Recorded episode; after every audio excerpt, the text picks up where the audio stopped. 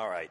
Um, I'm going to go through Romans uh, 13 this morning, and uh, Gary went through the first seven verses. I'm going to cover a few things on that, uh, and then a kind of an outline, and then I'm going to actually finish uh, the rest of the book this week is my goal, and then Ty's going to take over 14 next week um, for the next couple of weeks.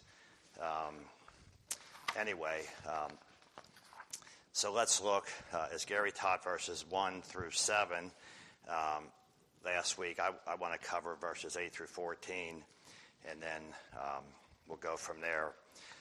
Before we look at chapter uh, 13, 8 through 14, I do want to make a few comments about the first seven verses. Uh, when you have different teachers, you have different observations. And so um, I, I, think it's important. I go back to when Ty taught on chapter 12.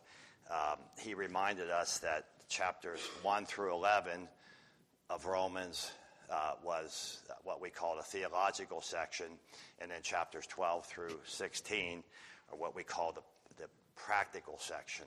Uh, and so, how do we live? We've learned what we've learned this theological lessons in chapters 1 through 11, and then um, now how do we live? It's also important to remember this letter was written um, as a letter from start to finish. So there were no chapter breaks. So when we read these things, we have to read them as though they were a letter, uh, even though for our convenience.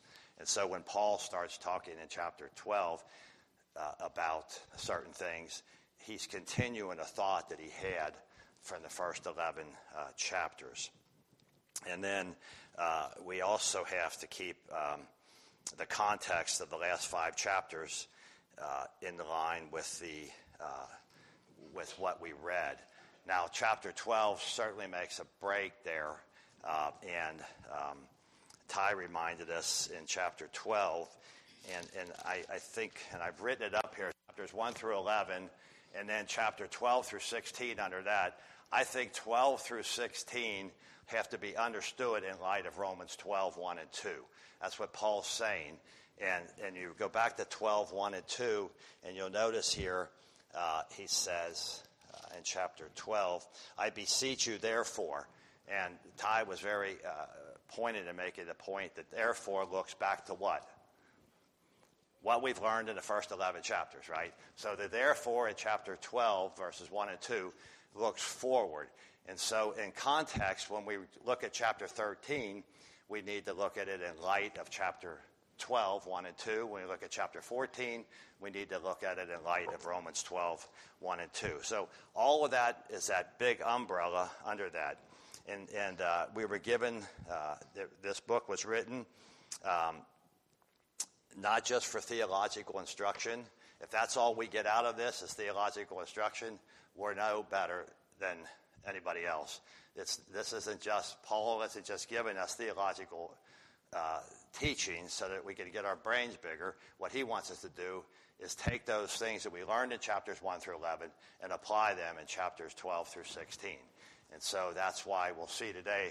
I'm going to break it down. Uh, and so if you look at Romans 12, 1 and 2, and you say to yourself, okay, what, how did, what is Paul teaching? Is obviously he's teaching about government in, in verses uh, 1 through 7.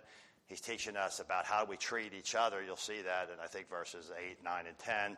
And then he's teaching us how we should live a holy life. So keep that in mind under the umbrella of chapter 12, 1 and 2, that all this falls under that. Present your bodies a living sacrifice. When? When you're dealing with the government. Present your bodies a living sacrifice. When you're dealing with each other. Present your bodies a living sacrifice. When? When you're talking about your own holy life. And this is certainly going to play out in chapters 14 and 15. You'll see that same thought goes through how do we treat each other when it comes to differences about what do we eat and what do we, uh, different types of foods. And, and Ty will uh, get into that uh, in the next uh, few weeks. And so Paul makes this point of all what, what was given in, in first chapters in view of God's mercy to us and he says, We are to present our bodies as a living sacrifice, holy and set apart unto God. And then he says uh, it's your rational or reasonable service in chapters in Romans 12 there. Um, it has the idea of spiritual worship. This is your response. What you've learned in chapters 12, uh, chapters 1 through 11, your spiritual response should be uh, spiritual worship.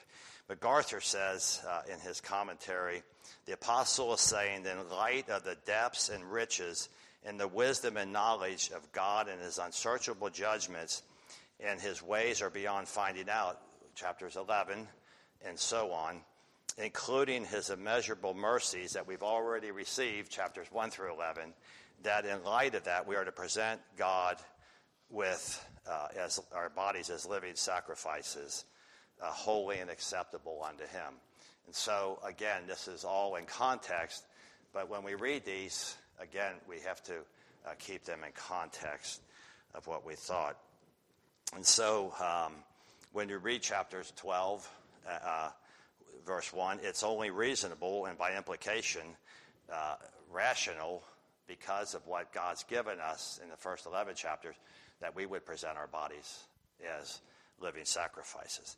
And it's only rational that we would think differently about government, right, than we would, uh, and we would think differently about each other, and we would think differently about how we live. And so Paul's got this big master plan uh, in light.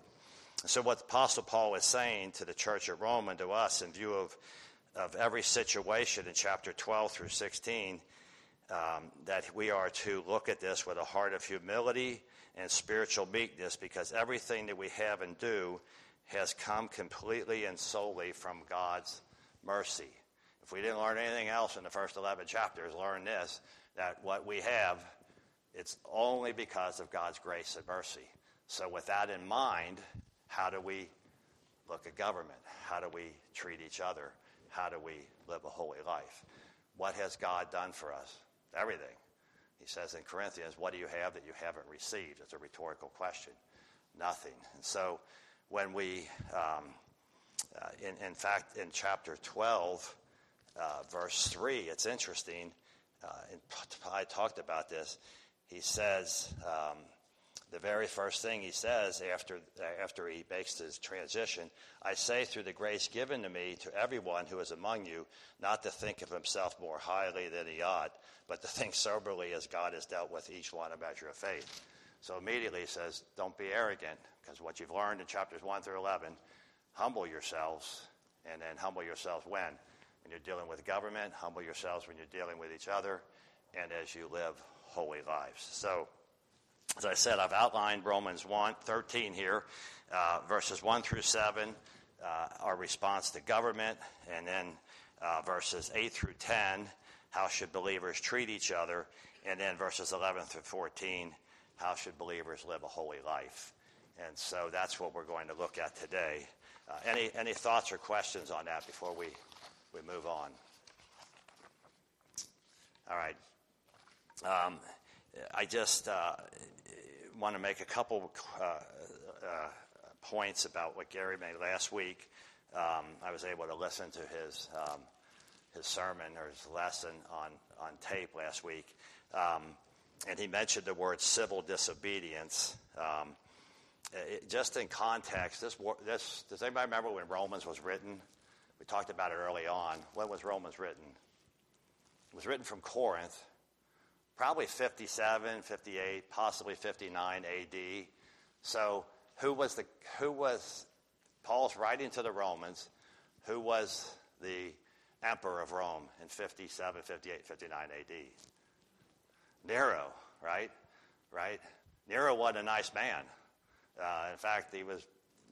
Many think he was insane, and then probably by in 60, was it 64 AD? I think Ty they think he set the, the whole Rome on fire. So when Paul's writing these things, let every soul be subject to the governing authorities, Nero is the governing authority. He's the one that's right there, the, the madman, as it were.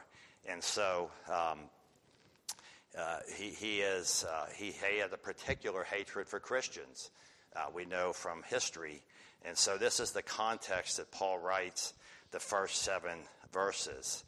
Um, I wonder what they thought when they came to this point of the letter. Can you imagine being sitting in a church, as it were, at a service, and they're reading verses chapters 1 through 11, chapter 12, and there's no chapter break. He's just reading this letter, and all of a sudden they start reading, oh, by the way, be a, uh, what does it say? Let every soul be subject to the governing authorities. Can you, I, you just only imagine what they thought when they first hear this. Well, Nero's the governor, right? Nero is in charge. And so uh, this was a radical change for them. Uh, and so that's, that's the context it's written. Um, there are two times, Gary mentioned uh, civil disobedience last year or last week. Um, and there are, I think, two, two circumstances in the scriptures when civil disobedience is not only allowed, but I think it's required by us as, as citizens. Um, the, the, first one would be uh, when uh, the government commands you to do something that's clearly forbidden. When government says to you, don't do this, don't do this, and the scripture says you should do this. Uh, the, probably the best example I can think of is in Exodus chapter 1 uh, in the Old Testament when the midwives were commanded to what? Kill the babies, kill the baby boys. And what did the midwives say? We're not going to have this. Ha- it's not going to happen. And so there's a clear cut case of where civil disobedience, where the government does not have the right to overrule God's word. Um, probably uh, you can make the case for Shadrach, Meshach, and Abednego in Daniel chapter 3, where they said, We're not bowing down to Nebuchadnezzar. He's not our God. We'll have no God over us. And so when government says to you to do something and the Bible forbids it, that's a time for civil disobedience. And again, I don't think it's just not required or it's, it's allowed. I think it's required. I think Shadrach, Meshach, and Abednego had to stand up for what they believed uh, as, as their faith. And so um, that's one time. Uh, and then um, the other example, the second example was for Christian disobedience. And the, uh, when the uh, government commands you to do something that the Bible commands, just the opposite. When the Bible tells you to, do, when the government says you can't do something and the Bible commands it, uh, Gary mentioned this last week. I think uh, Peter and John in Acts chapter 4 and 5, when the uh, Sanhedrin and the religious leader says, Don't preach. And they said, We're going to preach. We're going to continue to preach God's word. And so there was a clear example. Uh, Peter says in Acts 5, we must obey God, what? Yeah, first, or rather than man. And so uh, I, I, think that's two places where civil disobedience is, is not only allowed but required. Uh, when you are, uh, when the government tells you to do something that God forbids, or when the government tells you not to do something that God commands. And so, um, anything uh, besides that. Uh, the other thing I want to mention, let's turn to 1 Timothy a minute. And this is probably the hardest thing for me, and I don't know if it's hard for you. Uh, we have, um, uh, look, we have some evil people in government, and there's evil people all over the world, uh, not just in the United States, but uh, there are people. And uh, uh, Paul, the same apostle, he's writing to Timothy, 1 Timothy 2. These should be familiar verses to you. And he says, Here's our response to government. I, therefore, or therefore, because of what we learned in chapter 1, exhort you, first of all, that supplications, that's intense prayers and prayers, intercessions, and giving thanks be made for all men. Uh, and then he goes on to clarify who that is for kings and for all who have authority, that you may lead a quiet and peaceful life, and in all godliness and reverence. And it is our responsibility and our joy, I should say, to pray for our government officials, um, the ones that we think are absolutely even lunatics. It's our responsibility and joy to pray for them. Pray that they would come to Christ. Uh, pray that there would be, we would be able to live a quiet and peaceful life uh, here on earth. So again, I just wanted to kind of uh, touch up, what kind of touch on what Gary talked about last week uh, any, any thoughts or comments on that, Mike?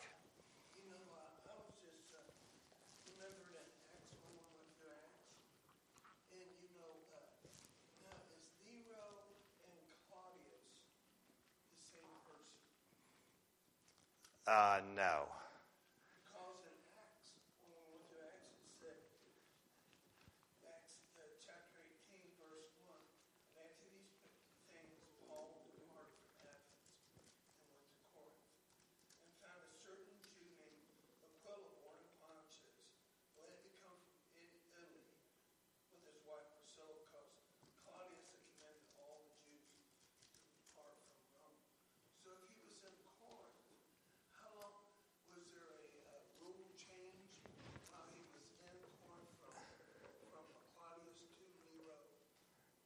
I don't know that for sure, Mike. I'd have to get back with you on that. Uh, anybody know the answer to that? What is it, Brian?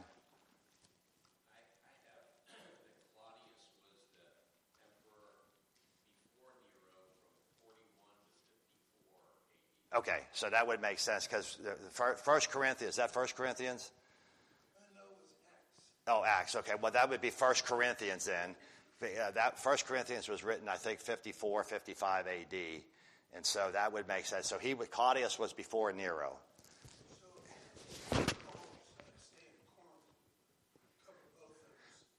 Yes, and I think he visited twice to Corinth on his second missionary trip. Also, uh, he visited back to Corinth again, and so he was in Corinth when he was writing Rome.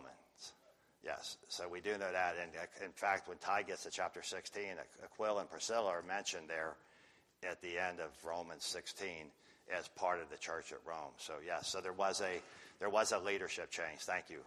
Uh, so that explains it, Tim.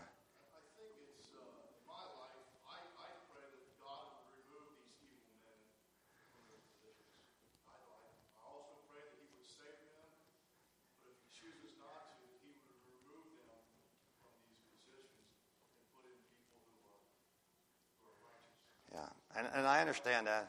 I, I, think, I think that's right. I, I, I looked at, I spent too much time. I looked at Daniel this week again. You know, Daniel lived through some really bad people, through Nebuchadnezzar and then Darius and the Medes and the Persians. And really, Daniel was an obedient citizen under all of them, and he was head of state. Uh, there was nothing in Daniel, but he tried to overthrow the government. Uh, he, he submitted to their authority and lived a quiet and peaceful life as much as possible. They threw him in the lion's den, of course, but, um, but yeah. So I do think it, that uh, as a Christian we can pray that God would raise up one. Uh, Psalm 75, 6 and 7, promotion cometh not from the east or the west or from the south, but God is judge. He raises up one and puts down another. I think we could pray that, that God would change our government leaders here, and uh, that we would live a quiet and peaceful life, is what uh, Paul says. So, anyway, there's a lot here. Um, just kind of covering it. Mike, did you have something else? Okay. Hope that explains it. So, thank you, Brian, for your help. And who was that? MacArthur's notes or something, or? Okay. By the way, we were on vacation last week. This has nothing to do with it. I, we went to two different hotels, and they both had Gideon Bibles in them, so I was glad to see that. So, all right. Um, the second topic here in Romans 13 is found in verses 8 through 12. Uh, let's look back at Romans 13, 8 through 12. Oh, no one anything except to love one another, for he who loves one another has fulfilled the law. And then it says, For the commandments, you shall not commit adultery, you shall not murder, you shall not steal, you shall not bear false witness, you shall not covet. And if there is any other commandment, all have summed up in this very saying, You should love your neighbor as yourself. Love does no harm to his neighbor, therefore, love is the fulfillment of the law. So, again, under Romans 12, 1 and 2, how do we renew our mind? We renew our mind when we're thinking about how we treat each other. How do we live with others, not just believers, but unbelievers. Uh, and so, um, by the way, some have wrongly taught that uh, verse 8, there used to be a seminar going around years ago uh, where there was a, a, guy that would go around and he would use verse 8. It says, because uh, that you should owe no one anything. And his whole deal was you never should take out a loan, you should never take out, uh, borrow money, uh, and, and and so anyway, um, really the Bible doesn't uh, give uh, commandments not to borrow. It gives instructions about happen, what happens if you do borrow. Proverbs reminds us that the borrower is what? Slave to the lender. So there are some practical applications, but uh, this verse uh, isn't isn't to do that. Uh, the transition in thought is something into this kind. Um, uh, Charles Ellicott, in his commentary, he puts it like this: When you read the words "owe no man anything," he said, oh, "owe" in this verse corresponds to that which is the dues in the last verse, or the taxes. The transition in thought is something of this kind. When you have paid all your other debts, taxes, and customs and revenues, and whatever else you may owe, there is still one debt that is unpaid. That is the universal debt of love. Love must remain the root and spring of all your actions. No other law is needed besides this. And so, again, this is how, how do we do this? We renew our minds. Our, our minds. This isn't the natural man receiveth not the things of the Spirit of God. The natural man doesn't comprehend this. Uh, but Paul says we have a duty and a responsibility to love. MacArthur says, completely apart from financial considerations or situations, all believers have the constant obligation to love one another. Uh, and it is, it is a high goal, it's a high calling. It's, a, it's, it's part of being a believer. It's part of our DNA is to love uh, one another. Uh, this command to love one another is just not just for Christians, but uh, most of the commentators think that this is for our fellow man. Uh, certainly it applies to Christians, but we should have this love for our fellow man. Uh, John 13, verses 34 and 35, Jesus said, A new commandment I give to you, that you love one another, even as I have loved you, that you should also love one another. And then he says, By this all men will know that you are my disciples if you love one another. The sign that the unbelieving world looks at the church and sees how do we respond to each other? How are we interacting with each other? Are we kind to each other? Do we love each other? Do we care for each other? Do we sacrifice for each other? And, and Paul is making that point here in Romans 12 or Romans 13 in light of renewing your mind, think differently than, uh, than, than, than they would have thought. Apparently, he thought there was a problem at Rome, right? Or he wouldn't have written this. And I think it's a problem that all of us need to, uh, to ask ourselves. Um, it, is, uh, it is right and necessary for us to love and sacrifice uh, for the good of our brothers and sisters in Christ. Um, Kevin's been teaching from First John, and I don't think it could be more clear. Uh, certainly, one of the themes of the book is to love one another. Uh, Christian brothers and sisters are to have this deep care and love for one another. Um, 1 John 2:10, the one who loves his brother abides in the light, and there is no cause for stumbling in him. Again, our DNA. Do we, are we loving each other? Are we kind to each other? Are we gentle to each other? That is part of what it means to be a Christian. Um, John, 1 John 4:10. These are powerful words. Who claims to love God yet hates his brother or sister is a liar. It's impossible. You can't claim to love God and hate your brother and sister, according to John. For whoever does not love his brother and sister, whom they have seen, cannot possibly love God, whom they have not seen.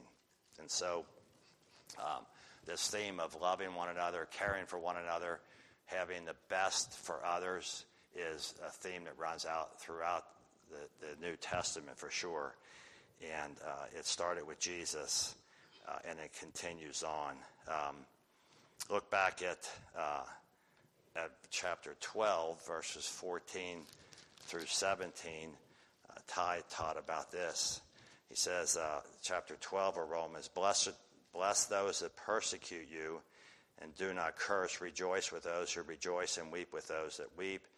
Be of the same mind towards one another. Do not set your minds on high things, but associate with the humble.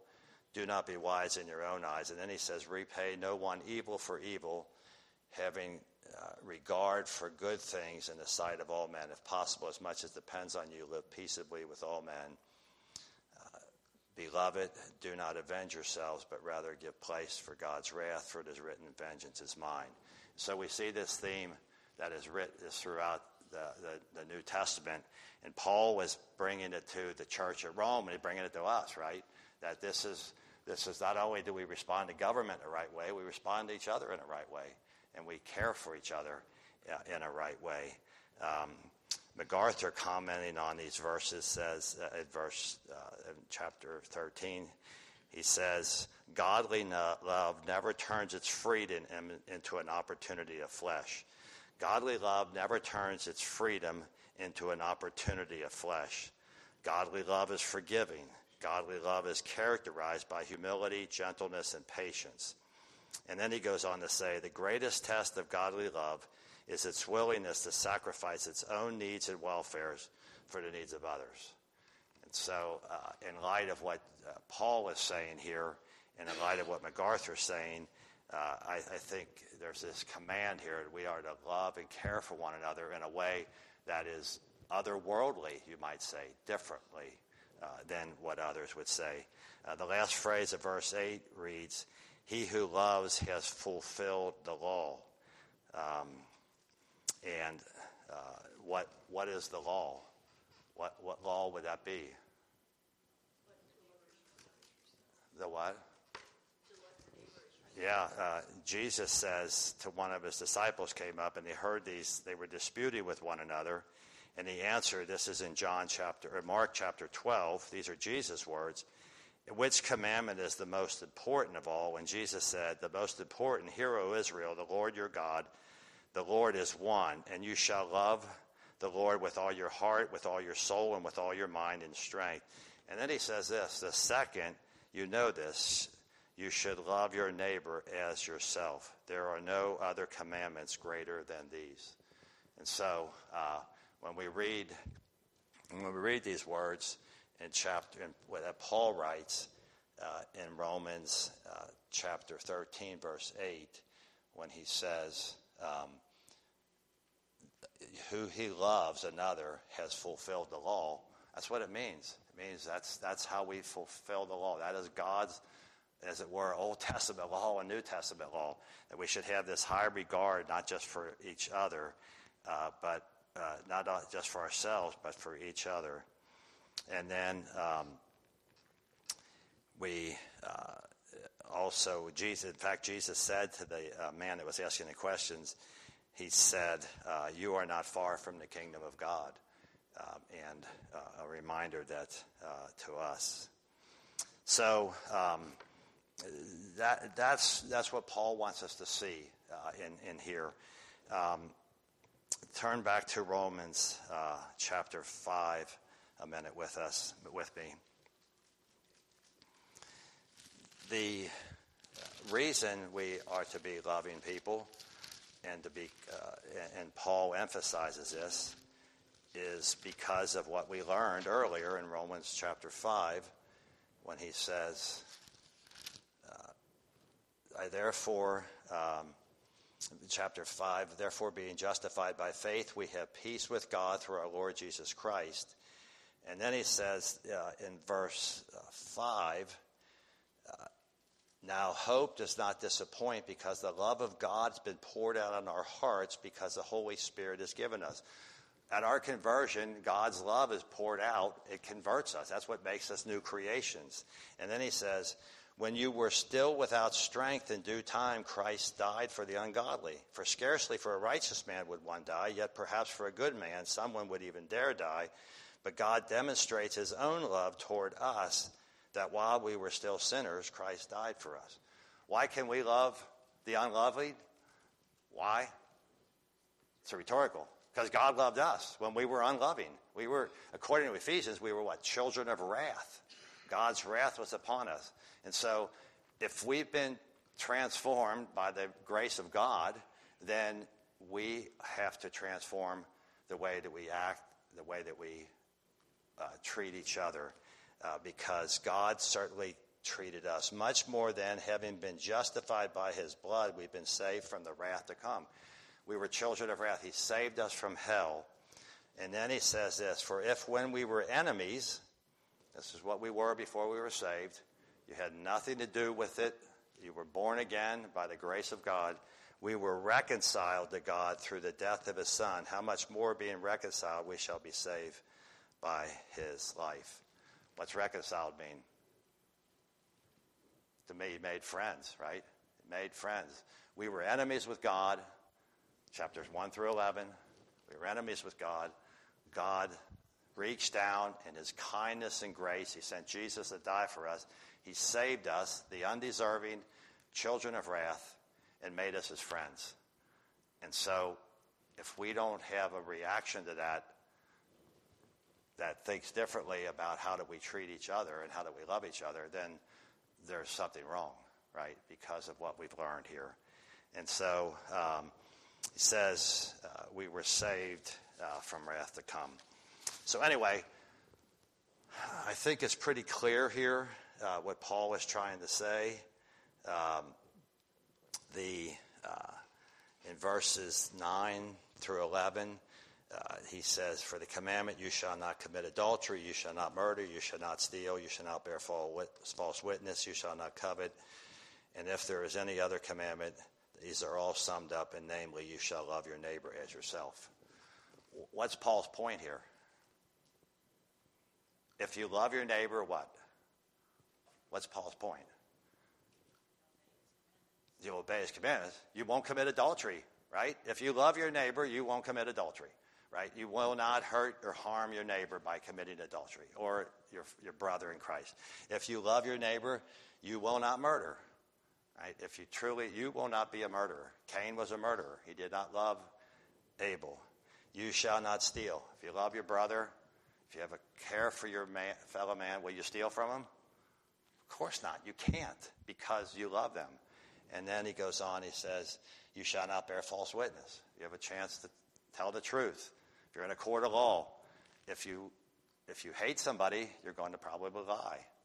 If you love your brother and you see it as Christ's command, God's command to love one another, you will not bear false witness. You shall not covet You love your brother, you won't look over and say, man, I wish I had that car. I wish I, I it's too bad that he got that promotion or she got that promotion. No, it's we will rejoice with one another instead of covet.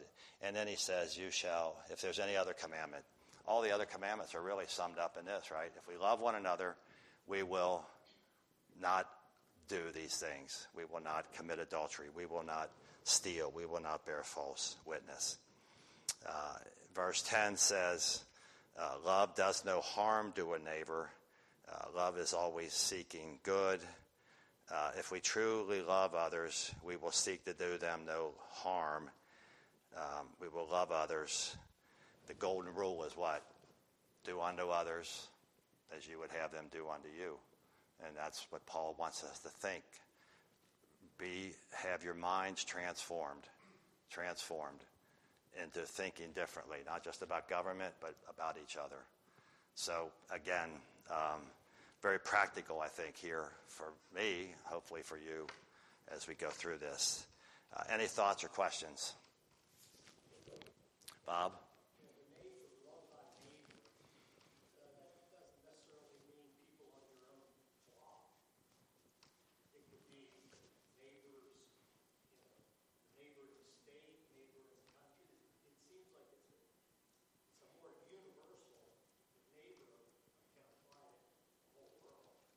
I think you're right. I think that's why when we see a baby being dumped somewhere, it should break our hearts, right? In, in Africa, uh, we should have a love for the whole world. Um, and again, this is a rhetorical question. Why were you born in the United States? Yeah, well, God's sovereign grace, right? Why were we born? Why were we born again unto a living hope? Because of God's sovereign grace. And so, with that in mind, Bob, yes, I think you're right. It, I think our compassion, our love, our concern is not just for our, our immediately immediate. I think it should be brothers and sisters in Christ, but it should expand to the whole world. So, all right. Any other thoughts, Becky?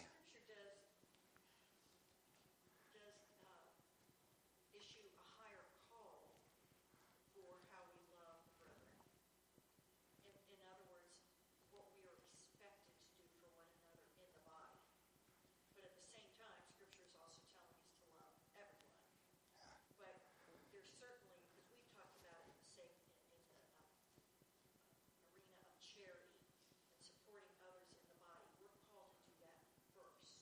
Sure. But still, the, the overall call is extended to all that we encounter. Yeah, there is. A, it's, it's like your, your family. You take you, you feed your family first, right? Your children first, and the same as in the church. You take care of the church. You give your tithes and offerings to the church. That's the first priority. Paul's going to deal with that. Uh, I think it's think it's I think it's chapter 15 when he's taking a collection up for the for the church in Jerusalem. Uh, and, and, so we'll talk about yes. So our, our our command is to love.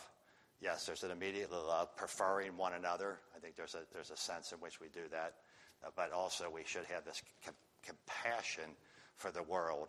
Why? Because we could have been there. We could have been born in Africa. We could have been born in Zimbabwe. We could have been born somewhere else. We could have, and God in His mercy has allowed us this. So, yeah. All right, let's just look at the last three verses here, verses 11 through 14. Uh, how should a believer live? And uh, do this. Uh, let me do this, knowing that the time is high and awake out of your sleep. For now our salvation is nearer than for you first believed. The night is far spent, the day is at hand. Therefore, cast off the works of darkness and let us put on the armor of light.